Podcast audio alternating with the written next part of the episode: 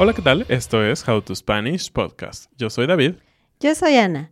En este episodio te vamos a hablar de cosas que un mexicano nunca diría. How to Spanish podcast is designed to help Spanish students improve their listening and vocabulary skills, and it's made possible thanks to our Patreon community. By joining the community, you can access the vocabulary guide and interactive transcript, bonus episodes, and monthly activities to practice your Spanish. If you would like to join the experience, go to patreon.com slash howtospanishpodcast. Bueno, pues hoy tenemos un episodio de cultura mexicana. Esos nos gustan mucho, son muy divertidos, es una oportunidad que tenemos de compartir contigo no solo nuestro idioma en general, el español, sino más específicamente cosas que tienen que ver con nuestro país, México. Y estas, esta vez vamos a hablar como de cosas, de frases, no vamos a hablar mucho en sí de cosas de qué hace un mexicano, pero es muy común que tú aprendes frases que utilizas mucho en tu vida diaria y las conviertes al español de una manera única, que son correctas normalmente, algunas veces no son tan correctas y quizá vamos a ver algunos ejemplos, pero te vamos a decir cómo lo diría un mexicano. Las Tenemos- formas más naturales en las que hablamos. Exactamente. Y para esto vamos a usar algunas frases que son bien básicas, pero que realmente te van a ayudar en tu español en dar ese pasito extra a sonar menos estudiante y más nativo, ¿no? Sí, y pues bueno, eh, espero que aprendas mucho, que lo disfrutes y vamos a empezar, ¿no? A veces cuando, cuando alguien, estás teniendo una conversación con alguien y esa persona te dice algo como increíble, eh, cuando hablamos en inglés podríamos decir algo como no way. Y algunas personas quieren decir esto en español o traducirlo como no hay manera. Que palabra por palabra tiene sentido, pero no es como la, la cosa que decimos. Tenemos varias cosas aquí que queremos compartir contigo que puedes usar. Cabe mencionar que no todas estas son exactamente de México, funcionan en otros países también, no todas. Así que si tú tienes amigos o maestros de otros países, pregúntales cuál de estas frases ellos utilizan también. Bueno, ¿qué decimos? Bueno, decimos muchas cosas, pero te vamos a compartir algunos. Por ejemplo, si alguien te dice, vamos, vamos a saltar de un avión, tú le dices, ni de loco.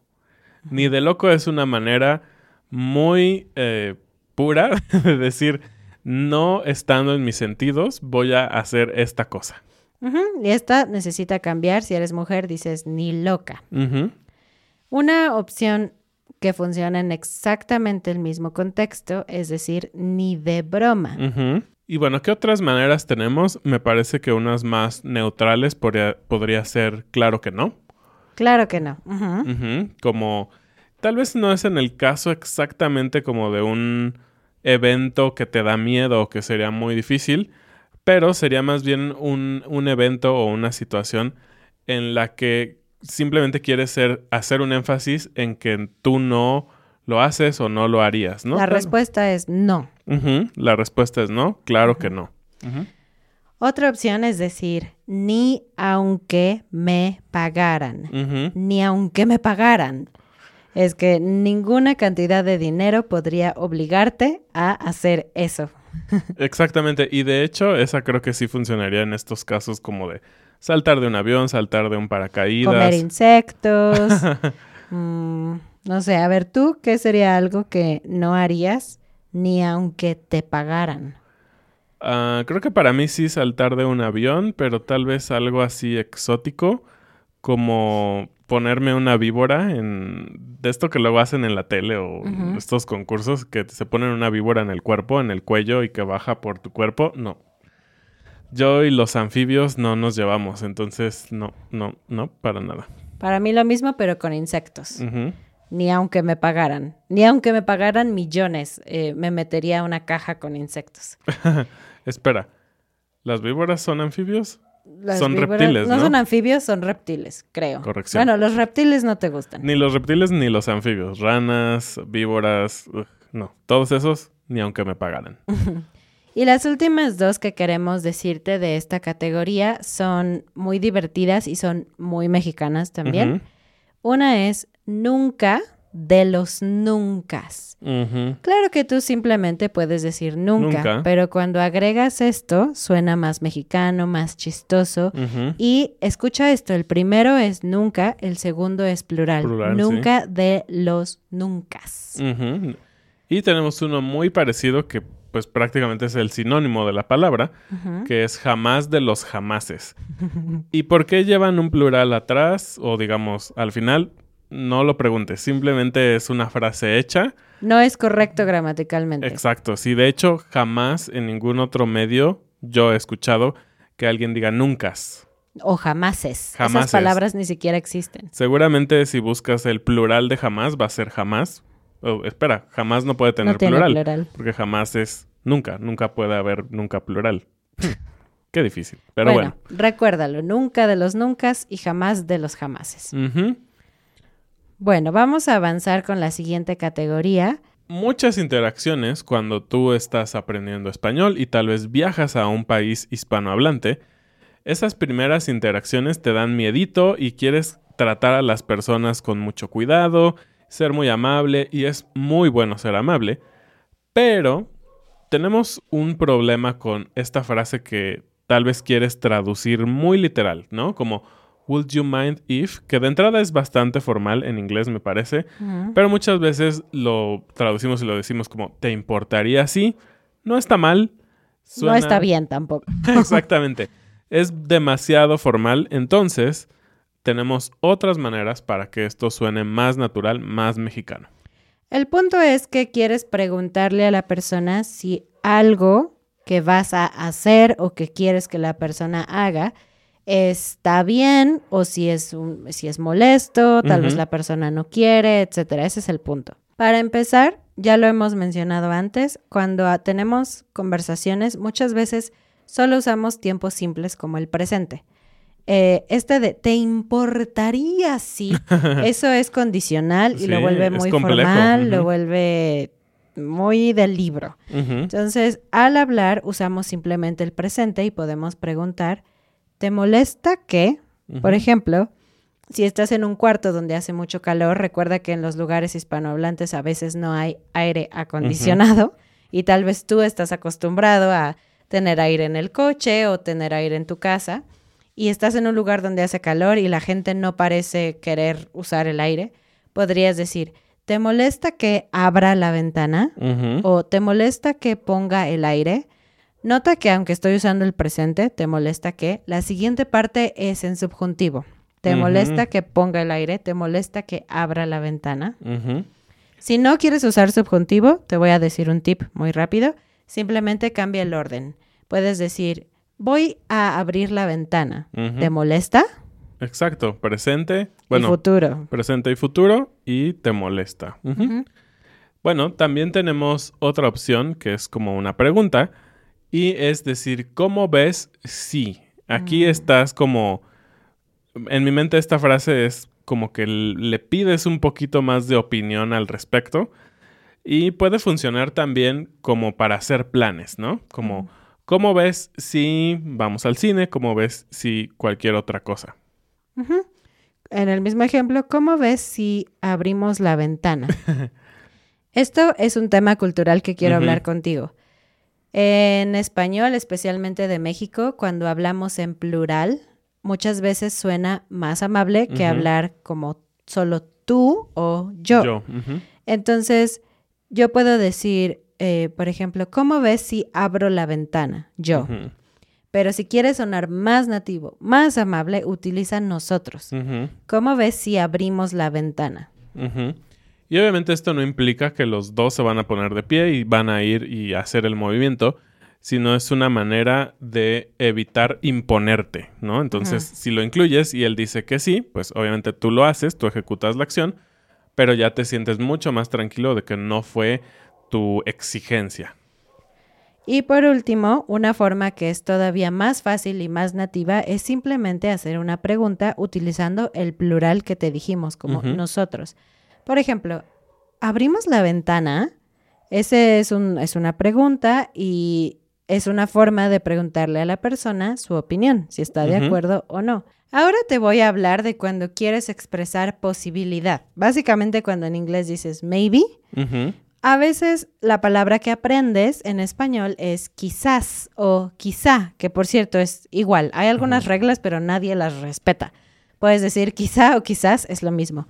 Esa palabra, particularmente en México, sí se usa, pero es más formal. Mucho más formal, sí. Entonces te quiero enseñar estas formas que son más naturales. La primera es decir igual y sí. igual y sí. Entonces, si yo le pregunto a David una de mis preguntas que me encantan, que son muy raras, que nadie conoce la respuesta, eh, le podría preguntar, oye, ¿tú crees que nuestros perros tengan sueños sobre ir al parque con nosotros? David me podría decir, Yo le diría, no pienses en eso. No, es cierto. le diría, igual y sí. igual y sí.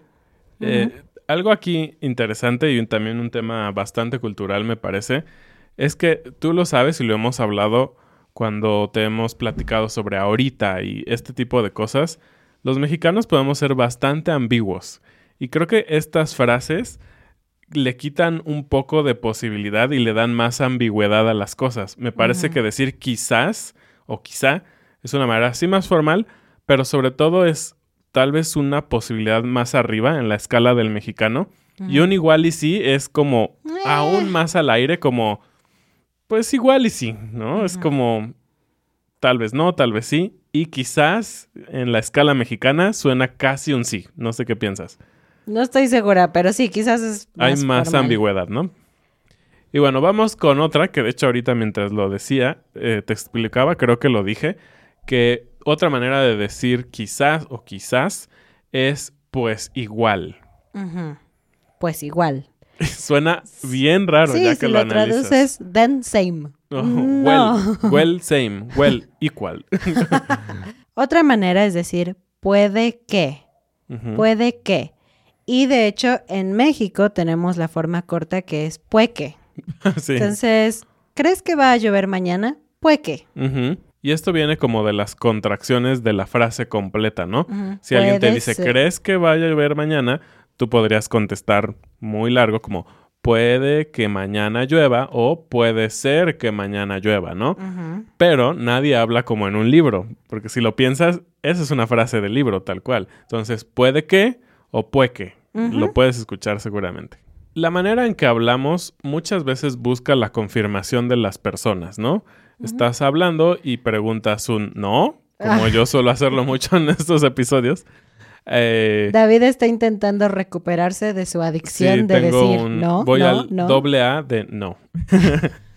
Pero bueno, eh, en muchos idiomas, incluido el inglés, tienes alguna manera de hacer esta pregunta, ¿no? Y en inglés muchas veces utilizas right, ¿no? Como dices algo y dices right. Entonces, obviamente en español no puedes decir derecho. Right, derecho. Right. Sería Oh, este, eres muy feliz. ¿Derecho? derecho. ¿Qué? No, nunca traduzcas de tu mente esta palabra como derecho. Entonces, para buscar confirmación, aparte del clásico no, que has aprendido mucho de mí en este podcast, Y de mí, pero más de ti. Tenemos a poco no. Y este me encanta. Tiene como un sonido, mexicano. no sé, un sonido que hasta se siente rico decirlo para mí. ¿A poco no? ¿A poco no? Ay, sí, qué bonito. Y bueno, ¿a poco no? Es. No trates de traducirlo porque también, una vez más, las palabras una por una no tienen nada sentido.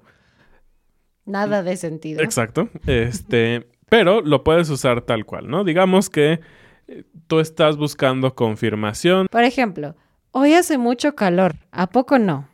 Si es cierto, hace muchísimo calor. Entonces, simplemente es la manera de buscar confirmación. Eh, no trates de explicar el poco, si poco es muy una pequeña cantidad, no. A No. poco no, solamente. Tal vez la manera más directa de traducir right sería simplemente decir verdad. Entonces, estás de nuevo diciendo eh, que buscas una confirmación en la conversación y dirías algo como, a ti te gustan mucho los tacos, ¿verdad? Entonces, simplemente estás esperando un sí, ¿no? ¿no? Tal vez no quieres ni siquiera hacer tanta conversación, pero es una manera de buscar una confirmación. Otra forma es que si estás diciendo algo em, positivo, por ejemplo, hace mucho calor, la siguiente frase es negativa Mm, o ujú, no, pero cuidado, el, el tono de voz es muy importante. Si yo le digo a David, hace mucho calor o no, ese tono de pregunta o no, estoy dudando de mi capacidad de sentir frío o calor. mm, Estoy literalmente preguntando si lo que yo dije es correcto. Si lo que quiero es una confirmación, mi tono va a cambiar. ¿Hace mucho calor? ¿O no? ¿O no? Es una pregunta recíproca. Eh, Exactamente. sí. No espero una... No espero que me contradiga. Espero que me diga, sí, tienes razón. Y sabes que es muy interesante en esto que las dos son preguntas y las dos tienen ese tonito en español, ese sonido en español de pregunta, eh, pero no de afirmación, ¿no? Entonces tienes que tener cuidado, es una pequeña sutileza de, de cómo lo dices, ¿no? Y si estoy diciendo algo eh, negativo, por ejemplo, ay, hoy no hace calor. Entonces mi pregunta va a ser al revés, con la palabra sí. Hoy no hace calor. O sí. ¿Y ya? Exactamente. La siguiente es cuando, cuando estás teniendo una conversación y quieres decirle a la otra persona que todo bien. Eh, por ejemplo, cuando te preguntan, ¿do you mind? Y tú le dices que está bien. En inglés una forma es decir, no worries. Y hemos oído que algunas personas dicen, sin preocupaciones. es literal, no Sí, worries, literal. sin preocupaciones. Y eso no tiene sentido. Lo que decimos en México especialmente es la palabra bronca, que es un sinónimo mexicano para la palabra problema. Entonces tú podrías decir, no hay problema, creo que eso es algo Claro. que tú sabes, pero cuidado, nunca digas no problema, eso Ah. está súper mal. Y es bastante común ahora que lo porque pienso. dices no problem, no problema. No problema, claro, sí. en español eso está muy mal, tienes que decir no hay problema siempre. Ahora, si quieres llevarlo al otro nivel, estás hablando con un mexicano, puedes decir no hay bronca, esta palabra que significa lo mismo. Y también tenemos otra variación que es sin bronca. Entonces, digamos que te preguntan algo como ¿Tienes tiempo de quedarte a cenar? Sí, sin bronca. Quiere decir, no solo eh, sí me quedo, pero no hay problema, no tengo otra invitación en algún otro lado, no tengo trabajo, lo que sea. Entonces, sí, sin bronca. Otra forma es decir, no te preocupes. En este sentido es cuando quieres asegurarle a la persona que todo bien. Por ejemplo, si eh, vas caminando y alguien choca contigo o el hijo de alguien choca contigo y la mamá, ay, perdón, una disculpa, eh, mi hijo estaba corriendo, bla, bla, bla. Tú le dices, cualquiera de estas, no hay bronca, sin bronca o no te preocupes, no te preocupes. Es, es, creo la traducción más literal de no worries. Y si eres, eh, si te gusta mucho la tecnología o eres muy joven o así, últimamente se utiliza una abreviación que es la primera letra de cada una de estas palabras. No te preocupes. NTP. Se escribe así en los mensajes, pero he escuchado a gente que ahora dice NTP. ¿En serio? Ajá. wow, yo como no lo he no escuchado. te preocupes. Gente como muy, joven. Muy millennials o tal vez. no millennials. generación- Nosotros somos millennials y ya no somos jóvenes, ya. Oh, generación Z. Sí, sí, gente muy joven utiliza esto. Entonces, si escuchas NTP, significa no te preocupes. También otra manera para este mismo ejemplo que funciona es no pasa nada, digamos que pasaste y el niño te tiró el helado. Vas a decir por ser amable, no pasa nada, aunque por dentro quieras cobrarle el helado. Y la última es decir, todo bien. Esta creo que va a ser oro para ustedes los estudiantes intermedios. Y esto es porque en muchas ocasiones hemos escuchado que para muchas aplicaciones de nice en inglés utilizan amable. Y sí, nice es amable, es una traducción directa, pero no funciona exactamente en todos los casos y aunque entendemos el punto como nativos, la verdad es que puede sentirse un poquito extraño cuando lo escuchas y no estás seguro qué está sucediendo en la conversación. Entonces, el primero que tenemos es qué agradable. Cuando algo, un evento, eh, un- una situación, eh, te gustó, eh, fue muy bonita, Fue fue, muy nice. especial, fue muy nice. Decimos, qué agradable. O por ejemplo, qué agradable tarde, ¿no? Es como el clima es... Perfecto, Perfecto. el atardecer, hay pájaros, es todo muy agradable. Si dijeras, wow, el día es muy amable, eso sería como- como... Porque déjame decirte que amable solo funciona cuando hablamos de kindness o ser polite. Entonces, un día no es una persona, no tiene modales, por lo tanto no tiene nada de sentido decir que un día es amable. Con este mismo significado de agradable puede ser a gusto. A gusto. Es una forma muy mexicana y puedes agregarle el que, ay, qué a gusto. Es como cómodo, bonito, perfecto, agradable. Funciona también como para describir, por ejemplo, el servicio en un restaurante. Es bastante común que te dicen, eh, ve a tal restaurante, sí, ¿te gustó? Sí, estuvo bien a gusto. Y es Comí como muy a gusto. muy a gusto, como la atmósfera, como los alimentos, la amabilidad de los meseros y todo esto, muy a gusto. También podrías decir simplemente muy lindo, ¿no? Si claro. algo es literalmente agradable a los ojos o a los sentidos, puedes decir muy lindo. Ahora que si estás hablando de una persona, si estás hablando de que tiene buenos modales, ya dijimos, puedes usar amable, pero si en general simplemente es como una persona que se comporta bien, que hace cosas buenas, podríamos decir qué buena onda. Así es. Y también no trates de, de traducir esta, es bastante extraña realmente. Pero buena onda eh, es una gran manera de expresarte sin, sin ir más allá, pero enfocándote en las cosas buenas, ¿no? Simplemente la persona que viste en la tienda te cedió el lugar para que pasaras primero y dices, ah, qué buena onda. O esa persona fue muy buena onda. No conoces nada más de él, pero ese evento fue muy, muy amable, fue muy buena onda. Así es. Pues bueno, ya te dijimos algunas opciones que puedes usar en situaciones de la vida muy conversacionales. sí. Eh, cuéntanos si conoces otra traducción incorrecta que los estudiantes usan frecuentemente y cuáles son las maneras en que se dice correctamente, ¿no? Pues eso fue todo por este episodio. Gracias por escucharnos y nos vemos la próxima semana. Muchas gracias y bienvenidos a nuestros nuevos patrones. Charles, Derek, Dwayne, Andrea, Jason, Michelle. Adam, Yi King, Okada, sí, Emma, Joaquina. Adiós. Adiós.